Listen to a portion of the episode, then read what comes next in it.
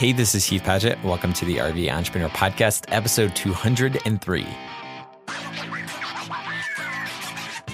The RV Entrepreneur is a podcast for nomadic entrepreneurs, and I am recording today's episode from a little town in southwestern Colorado called Montrose. It's about an hour from Grand Junction and Telluride, which is probably a more known place, but we are going to be spending our winter here and this is actually going to be a home base for us moving forward. We're in our RV right now. It's late October, and there's like seven to eight inches of snow on the ground uh, a couple nights ago. So these are now things that we're going to be experiencing now that we're going to be basing ourselves out of Colorado for a little while. Today in the podcast, I'm interviewing Brandon Cave. This was actually an episode I had slated to be released in March of this year before our summit, but then I took a break from the podcast. So there will be some dated references on this episode. Brandon is a self taught graphic designer for 10 years that grew a business from a side hustle to a fully sustainable business. He's published over 40 books on Amazon. The Ultimate RV Logbook is one of them, and he's ranked in the top 1% of books on Amazon. In this episode, we cover a lot how RVing has helped Brandon's daughter come out of her shell, how much easier it's been to make friends as travelers than in quote unquote normal life, uh, full time families, and how it's a must for any RVing family on the road. And we also talk a lot about the business side, how Brandon was able to use the retainer model for clients and how it worked helping him scale from no clients to some and then to a full time job, how keeping clients on retainer means quote unquote never taking a week off, how Brandon determined his pricing model for what to charge, and figuring out how many clients he could actually manage at one time. One of the takeaways for me from this episode is that Brandon followed kind of a similar trajectory to a lot of friends, including people like us, who have started with building a skills, going and selling those skills to clients, and then ultimately figuring out how to take those skills that you've built up and transition to more passive revenue streams so you can take less and less clients and ultimately have more freedom that really aligns with this podcast and a lot of the people that you've heard on the show. I'm excited for you to get to listen to this interview with Brandon. And without further ado, let's get into it. Brandon, what's up, man? Thanks for coming on the podcast. Hey, good morning, Heath. Good to be on, man. Thanks. So, where in the world are you guys today? We're currently sitting just outside of uh, Fort Worth, Texas, uh, for the remainder of the winter. We were here over the holidays, visiting family, and and then just trying to stay a little warmer uh, for the for the winter. So uh, I I was kind of like as I was prepping to have this conversation with you. You, it's always fun to chat with people who have like different balls in the air because there's all these different kind of like strings that you can pull on. If you can hear, that's our daughter Ellie in the background. We're now recording these podcasts from the RV, so there will occasionally, instead of like a barking dog, be a crying baby in the background. Brandon, uh, if you could describe how your y'all's life has looked since you guys started RVing with your family while also running multiple businesses, like how would you describe it?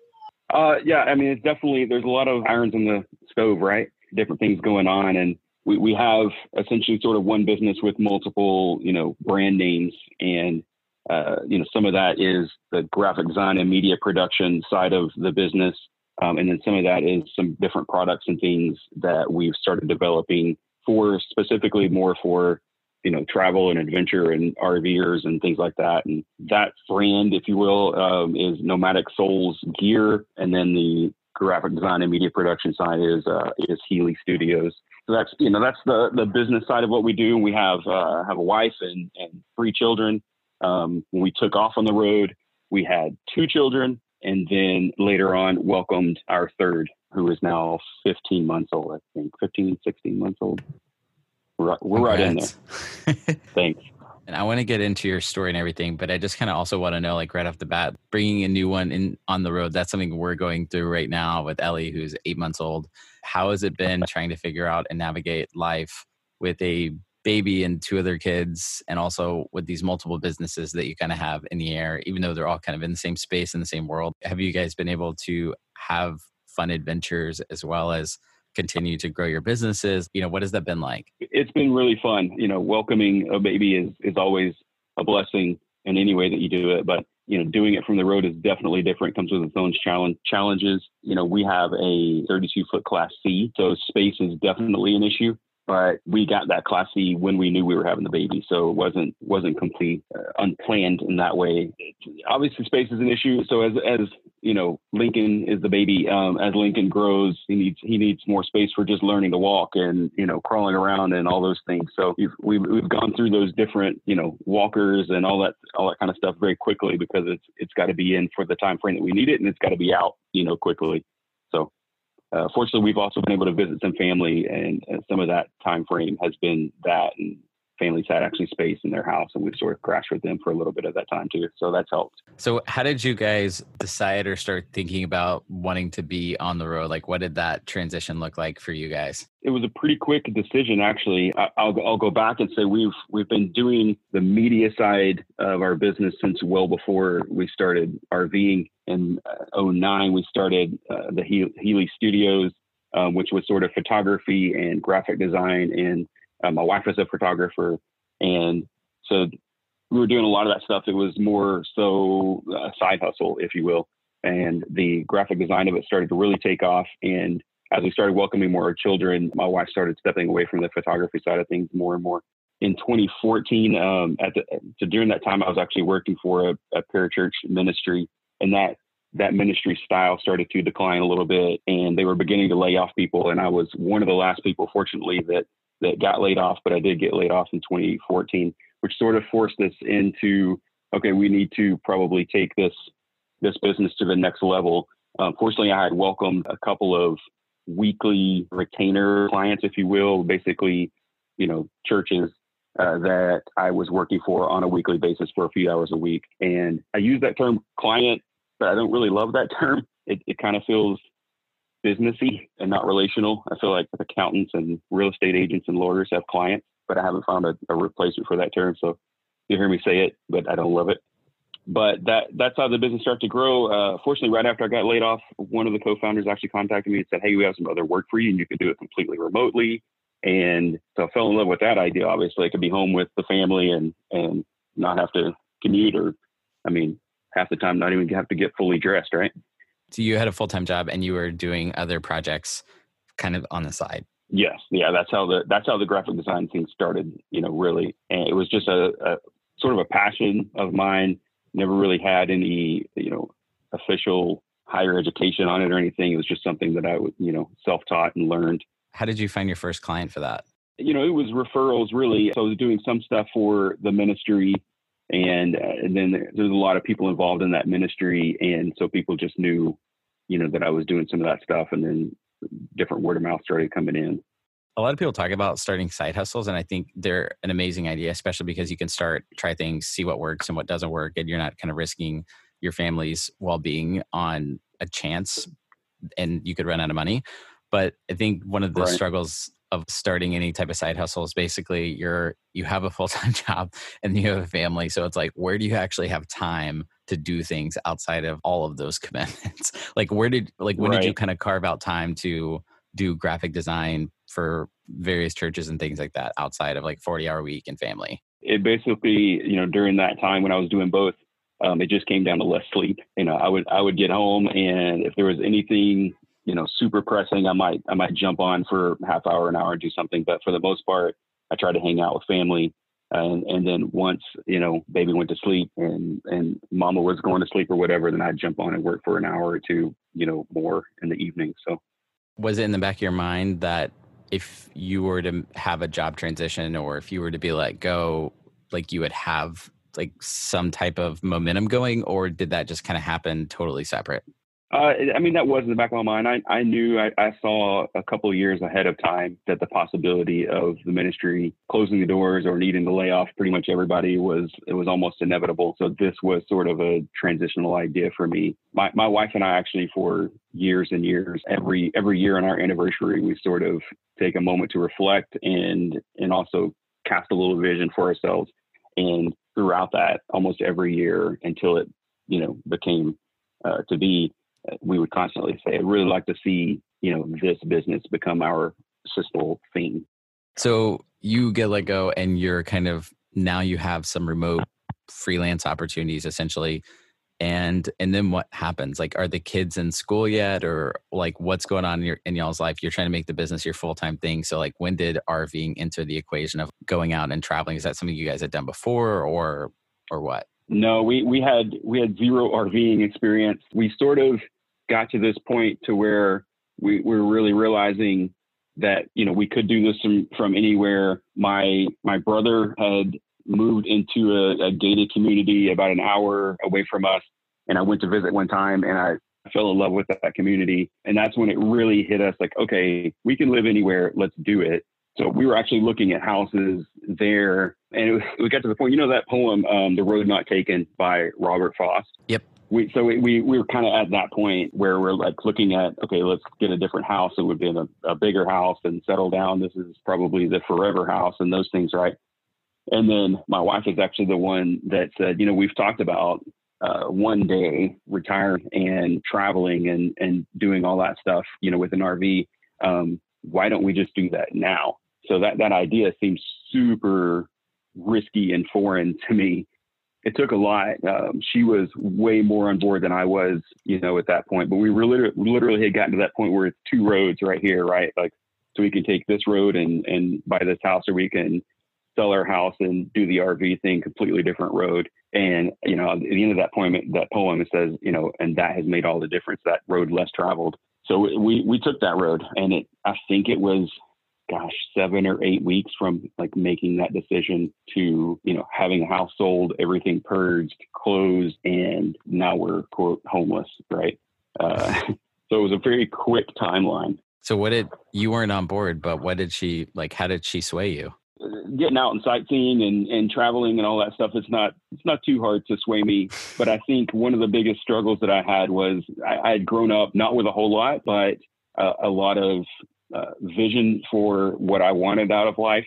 And and one of those things was, you know, I want to get married. I want to have kids. I want to, you know, want to buy the the brick house. I want to, you know, settle down and have this stable life. And I had all of that. Like I and I'd had it for a couple of years now. We were there, and so then it was basically me turning the other direction from that and, and essentially sort of walking away from what I had known my whole life as this is the path, right? So that was that was one of my biggest uh, hurdles and, struggles with that process. But you know having my wife who was completely on board and not even on board but she was really more of the driving force behind it really really helped. And it, there was there was actually multiple times through that process where i had almost like a breakdown like what are we doing? And she would sort of recenter me and, as to what we're doing and why we're doing it and how this is going to be awesome. And it, it has turned out to be awesome what were like your biggest fears during this time? Like I, totally understand what you're saying like if you didn't grow up with a lot like you were it felt nice to have a job to be able to buy things and support your family. Outside of that what were your fears looking at giving all that up to get on the road? I mean a lot of it's just you know really the fear of the unknown right? I mean it wasn't a lifestyle that we even were acquainted with at all. I'd done some camping and my mother actually teased me when i when we told her about it, she said, "You hate camping. What are you What are you doing?" and uh, and I said, "Yeah, I think this is different though, mom." And it, and it really is. Tent camping and RVing are really two different worlds. But uh, that was some of it. A lot of it just the unknown of you know I I don't know the RV world. I haven't traveled like this. What are we getting ourselves into? What is this going to look like in you know five years, ten years? How long are we going to do it? How are we going to if we decide to sort of re integrate back into stationary house life? What does that look like? Because we we sold 90% of our belongings. We had a cargo trailer that was a six by 12 cargo trailer, and we kept some heirloom type things in that, and just stuff that we just couldn't sell. That was literally everything that we owned that we weren't taking with us. And how old were your kids at this time? My daughter was three. Son was like 18 months. Wow. And and how long yeah, ago was this? Like 2015 or? Yeah, this was so we July of 2015 is officially like our nomad anniversary. nice. What has it been like? I want to I want to talk more about like your Amazon store and stuff because I'm interested in all in getting there. But I'm also yeah. now interested in and maybe if anybody's listened to this podcast for a long time now that you know we have a daughter, like how have you how have your kids been? Like how have you watched them change or evolve over now what's coming up on five years that's a big chunk of life to them. How has it been for you guys as a family and seeing like them and how how have they been on the road? One huge thing for us and one thing that I was going back to things I was kind of nervous about, but my my daughter was very timid, very shy at that time. I mean, to the point of even some family that would come over that, you know, we know and had come over, uh, you know, a bunch of times, she would still sort of recluse and you know, not want to visit with people. And this has actually really helped that for her because not to say she's sort of been forced into some situations, but she's been in more situations where there's new people. And so we've worked with her obviously, but she's also developed a, a much more I don't want to say extroverted, a different approach. And she she'll now carry on conversations with people of all ages, from anyone her age younger up to, you know, we were in we're visiting Washington, Washington D.C. and we took a little tour bus in, and she ended up sitting by a lady who was probably in her 70s. And my daughter and this lady carried on a conversation for 30 or 45 minutes on the drive in. It was nothing. She wasn't scared. She had a conversation like she would with anybody else situations like that are, are, when I really see sort of the results and the things that I love about this lifestyle that has challenged and grown, you know, different people in our family. Aside from that, you know, obviously we're getting out, we're going to national parks, we're going to these different sites, and my kids are getting to to see firsthand, you know, history and see firsthand geology and all those uh, social studies and, and all those things firsthand. Uh, and I love that. Yeah, and you guys are fairly involved with Jill and the full time families group. And how how has how how much has like community played a role in like getting to be around other families since you guys have been traveling? That's been great. I mean, my my kids getting to to see other families, other kids that are doing similar same lifestyles, right? So they know they're not the only ones living this way full time families has been great. They're actually I actually work with full time families. I do a lot of or probably most of their graphics for their events and things like that. They're, they're friends who you do work projects with. They're they're friends who do. They are exactly. you, you probably noticed I'm avoiding that client word because I just I, I, don't like it. Right. You may or may not know this. I did the RVE Junior logo. No, I did know that, and that, it looks great. Whole... We're putting it on T-shirts.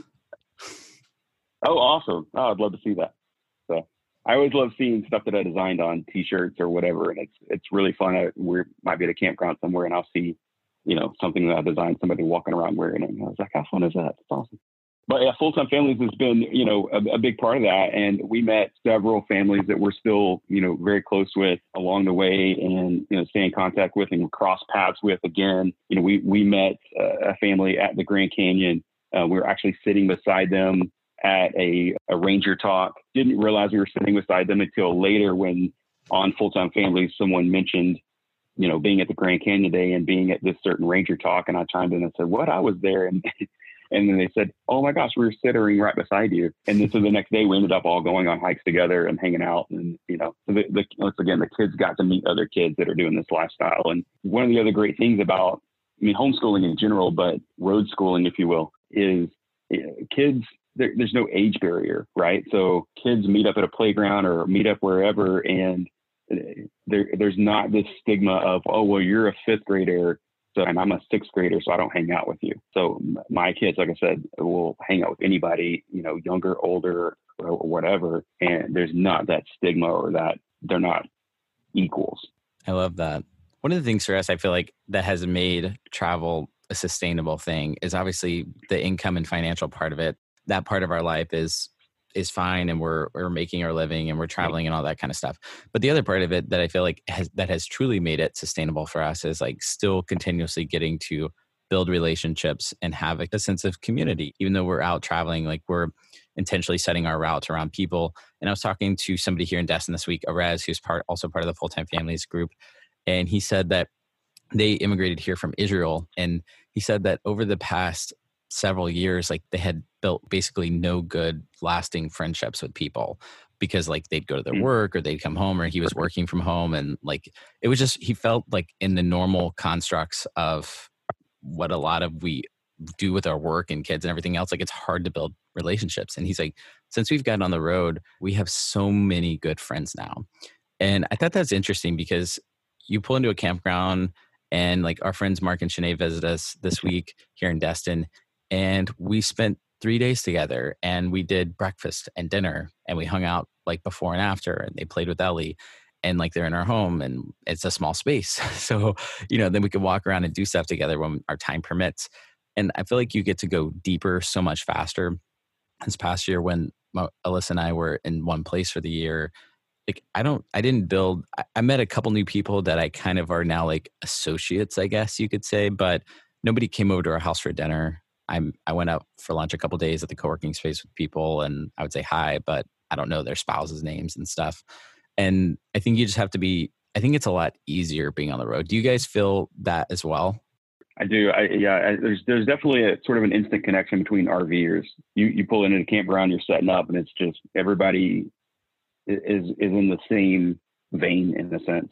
And uh, so you, have that instant connection that way. When it comes to families doing that as, as well, it's it's even amplified. But you know, the other thing is when you live in a small space, you're often outside, you know, and and you're often out doing things, or you're you know, you're sitting around the campfire or whatever. So there's a lot more opportunities I feel like for conversation like that. So that's that's sort of that way you, you mentioned, you know, connecting on a deeper level faster. And I feel like that's part of it. We, you know, there's been so many campfires where you're just you're sitting around having those conversations with people that you probably wouldn't have any other time on a Tuesday night, you know, I mean, because yeah. any other time a typical stationary house, you know, on a Tuesday night, you're going to be in your house watching, you know, TV or, or doing whatever with it, with your family and not really interacting with other families as much.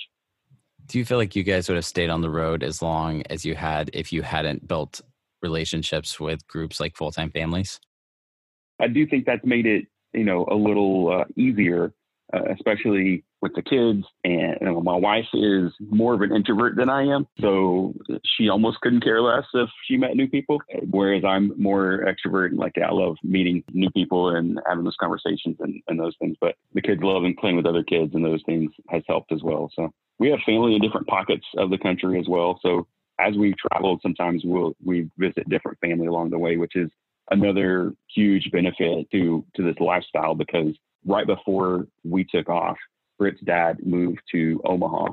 And when he moved, Britt and I basically said, well, we'll rarely ever see him now. And we've actually seen him now because of our lifestyle for at least about a month, almost every year since then. I feel like that time, that month has been better time than it was when they lived 30 minutes away. Because you go over, you visit for a couple of hours, you know, but you're not having, you know, those everyday conversations like you do when you're there for you know extended periods of time. 100% i love that. So i'm going to take us in a totally different direction now and we'll get back to talking sure. about like what you're doing in your business. So you have some remote freelance opportunities now as you guys get on the road and you're you're still pretty new into this. Did you just kind of continue working with those same clients on a retainer basis as you guys are getting out on the road and that was kind of like the bread and butter for what you were doing from an income perspective? Yeah, pretty much. Like, let me back up and say so. Our, our main business model at the time was essentially we had created this retainer model with really churches in mind at first. There's a lot of smaller churches that really can't afford to have a, a full time graphic designer on staff, but they also need quality stuff. And so I had this idea of, well, why don't we just offer, you know, churches, hey, I, you can hire me essentially for a few hours a week or 10 hours a week or whatever that might look like and I'll be accessible week in and week out for whatever need you know might come up. And so that model worked really has worked really well. It's still working, and it's been great. I, the other thing about that is I have so now I have a handful of clients, work projects, right, weekly work projects. so I get to work with those same people week in and week out. So a lot of the struggles for graphic designers, especially when it comes to like the freelance side of things, is that it's almost it's feast or famine. You're you're constantly hustling up new business or whatever new new work. And for me, I've been able to sort of keep that work coming in on a weekly basis and also work with the same people week in and week out, learn this personality or this church or, you know, learn their needs and dial into being able to help them even more because it's week in and week out. And that vein, it's been really, really good. The, the one sort of hard part of building a retainer model, if anyone is thinking about doing similar, something similar, is that unless you have a, a couple of people that you're outsourcing stuff to or working with, you're now essentially tethered week in and week out to get the work done. It's been uh, we're in our fifth year now, I think, of of traveling, and I don't think I've taken a full week off in that entire time. Now, so some people would say, "Well, you're on vacation like every week," uh, but that's just not the case. I've taken some lighter weeks where I've tried to get ahead and say, "Hey, I'm only going to work a couple hours a day or a few hours a day, you know, during this week." But I, I've yet to actually be able to take a full week quote vacation in that time because of that model. It's been great. I love it. I don't regret it, but that is one of the the struggles in it is actually taking time off. So whenever you say graphic design for clients, it's kind of a, a, lot of different things. I would assume. Like, are you doing everything from designing things on their website to print? Like, what are you actually kind of doing for some of your clients?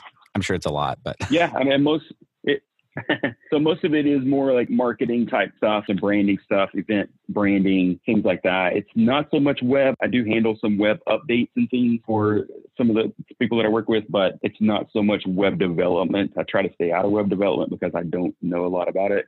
And I don't really, it's, it's an ever changing and I just don't want to learn it. But a few updates here and there I can handle. Most of it, yeah, a lot of print media, things like that, you know, flyers and handouts and brochures and you know those kinds of things so. How did you go about figuring out like what is a good amount for a weekly or a monthly retainer for clients and the hours that you're going to put in and things like that? Pricing is is definitely tough. Uh, I, I, think for me I, I tried to figure out with with these clients you know what what would it cost for them to have someone to do like in-house to do this versus what can I, uh, you know, afford to say this is what I can afford to get paid for this and be comfortable with it and it be a win-win for both parties. Some of that sort of the market will determine a little bit, but that was my mindset was what, what's the best value for everyone here where I feel, you know, like this is worth it and worth my time. And this is also a good value for them and a win for them. Value has been something that over the last year I've really been trying to like hone in on a little bit in a lot of facets of the business. And, and that's sort of one of them, you know, the value of what I'm charging versus the value of what the, you know, what they're getting. Is it the best value for them? Is the best value for me? Is, is it win-win for everybody basically? And did you kind of basically say like, here's how many clients I, I'm ideally able to bring on at one point. How did you go about thinking about it from like your time perspective? Because you're also you have a family, you guys are traveling. I know you're working every week, but I'm assuming you're also wanting to have time to you know spend with your family and things like that. How did you figure out what's my maximum number of clients and stuff like that? I've had these different levels, if you will, of okay, this is a, little a package for up to three hours a week or a package for up to 10 hours a week. And I, I sort of mix and match those as different interest comes in, right? And I say, yeah, I, well, I can do, I can add another client for three hours a week. And so in my mind, yeah, I wanted to work 30 to 40 hours a week. I wanted to commit anyway to 30 to 40 hours a week of quote services, if you will. W- with churches specifically, a lot of that time frame wise will come in Tuesday, Wednesday, and like Thursday mornings. And so Tuesdays and Wednesdays Wednesdays became very long days for me, which was which was okay. But it, what happened what happened was it gave me sort of Mondays to do more planning for the week and working quote on the business instead of in the business as much. And then Fridays is, is almost an off day where I, I do a little more of uh, I say accessible, but I'm not really creating on those days, and I may not even be doing much at all on those days, other than keeping the communication going and, and those things. So basically, have everything sort of concentrated down to Tuesday, Wednesday, Thursday, and and all of my clients kind of know that. So I've kind of set that frame up front with everybody, like, hey, pretty much Friday, I'm not going to be able to do anything. You know, I don't create on those days, and Monday is almost kind of like that. But if you get it to me like early enough in the week, we'll get it done between Tuesday, Wednesday, and, and Thursday. Design is one of those interesting things that even almost all small businesses, at some extent, will need somebody to come in and help with design, unless they happen to be savvy with Photoshop or even tools like Canva make it way easier now. But with Campground Booking, like we've had a contract agency, not on retainer, but we pay them hourly every week to do various projects for our app or various things we're working on and things like that. And it's like we're a small company at this point, but that's been like a pretty pivotal part of like our mm-hmm. payroll for the past well over a year now.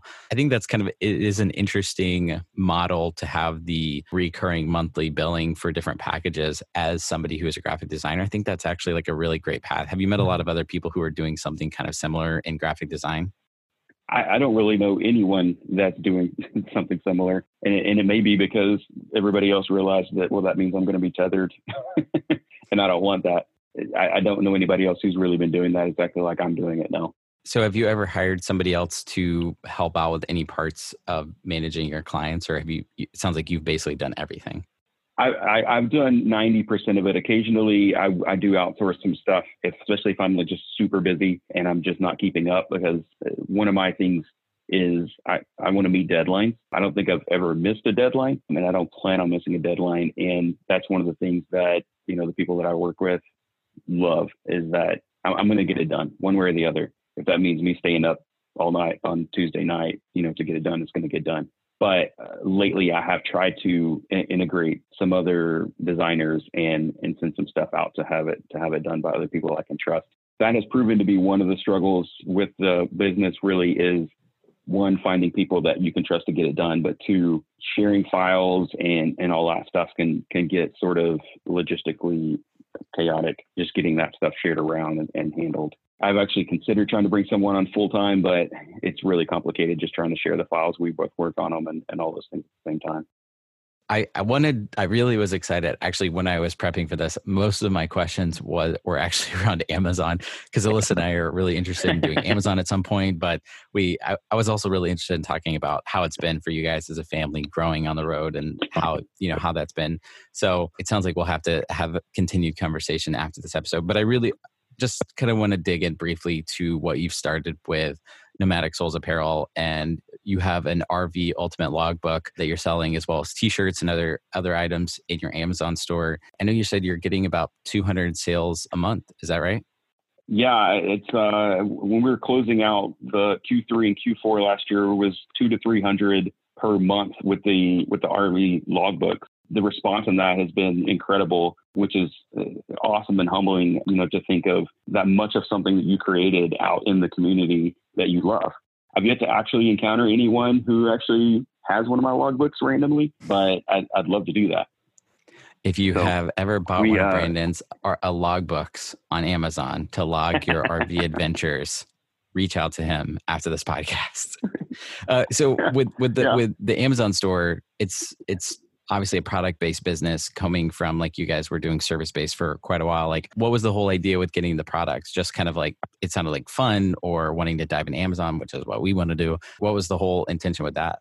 I've always loved t-shirts. In fact i mentioned the cargo trailer that we have full of you know, quote heirloom type stuff. And we have at least one big box that's just full of t-shirts that for whatever reason I couldn't get rid of. So I, at one point we actually did have a little t-shirt business um, where I was actually printing t-shirts and selling t-shirts at different you know, trade shows and things like that. And I wanted to get back into that, but I didn't want, obviously I can't carry around all the equipment all that stuff. I found a platform to be able to, to do that and sell those on Amazon. And essentially all I have to do is really design them and price them and upload them and boom, we're selling, you know, t-shirts.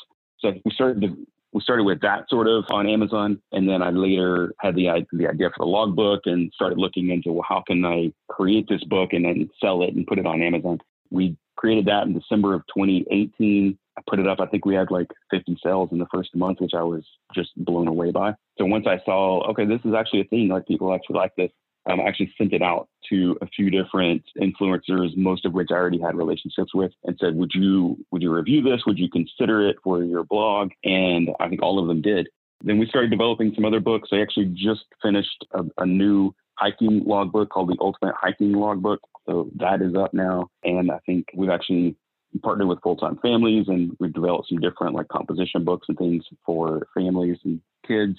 And I've I'm actually making notes and prepping to make like a road trip book with different like road trip games. And some of them are just games that you would play talking through you know the road trip. Some of them are actually in the book.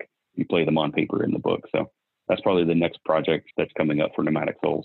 That's awesome. We have alyssa's book on amazon and it's the only product that we currently sell there. But one thing that's been overwhelmingly positive for us is just the reminder of how much of a beast of a marketplace Amazon is. There's no other place like it. But it's also a little bit intimidating if you've never sold a product on there. What are some of the things that you would share, like three pieces of advice? And again, we could have a whole episode just on Amazon and maybe we'll have to come back and, and do that. but what are three things that if somebody was thinking about getting started, whether it was selling t shirts or a logbook that was going to be sent to people. What what are three things that you've kind of learned that would be helpful for somebody who is just getting started? Number one for me anyway was being resourceful and being able to get in there, figure that out, but then also develop and create the products myself. Um, so I didn't outsource any of that stuff, handled it all myself. So you kind of need to be resourceful and just be able to figure things out. The the other huge thing that I would say is you got to be unique because Amazon is a huge marketplace, which is great. But if you're wanting to just put something up and expect for it to just sell, it better be unique. And even then, it's it's possible that no one will ever see it.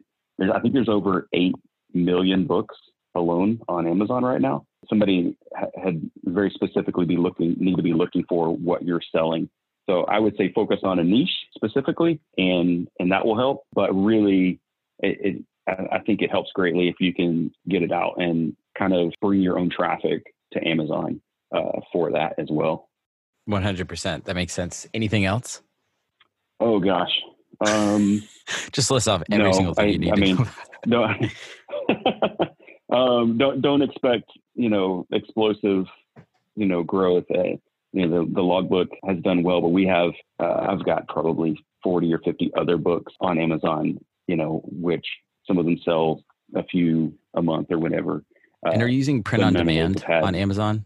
Yeah, you know, if you can do the layout work yourself, you know, in InDesign or whatever, and you can create the cover yourself, you're you're going to save a lot of your upfront costs, other than just your time of creating it, and then figuring out uploading it and titling it and the description and all those things. Obviously, you can set all that up yourself, and that's that's kind of why I say you need to be resourceful and be willing to get in there and just you know figure it out. I love it. Well, it's been it's been amazing getting to chat, Brandon. I know you have a lot of different things, and again, I could geek out and ask a lot more questions on Amazon, and then probably go down the rabbit hole this week and like want to start a store or something. Well, thanks so much, Brandon, for coming on the podcast, man. Man, super cool. Thanks for thanks for having me on. Hey guys, thank you so much for listening to that episode with Brandon. If you want to check out his Amazon store, go to Nomadic Souls Gear and Apparel on Amazon. You can just type that in, or you can connect with him at Brandon at Hello Healey, H E A L E Y dot com, or follow his family on Instagram at Caves of Wonder. Brandon, thank you so much for coming on the podcast, and I'll see all of you next time on the RV Entrepreneur Podcast.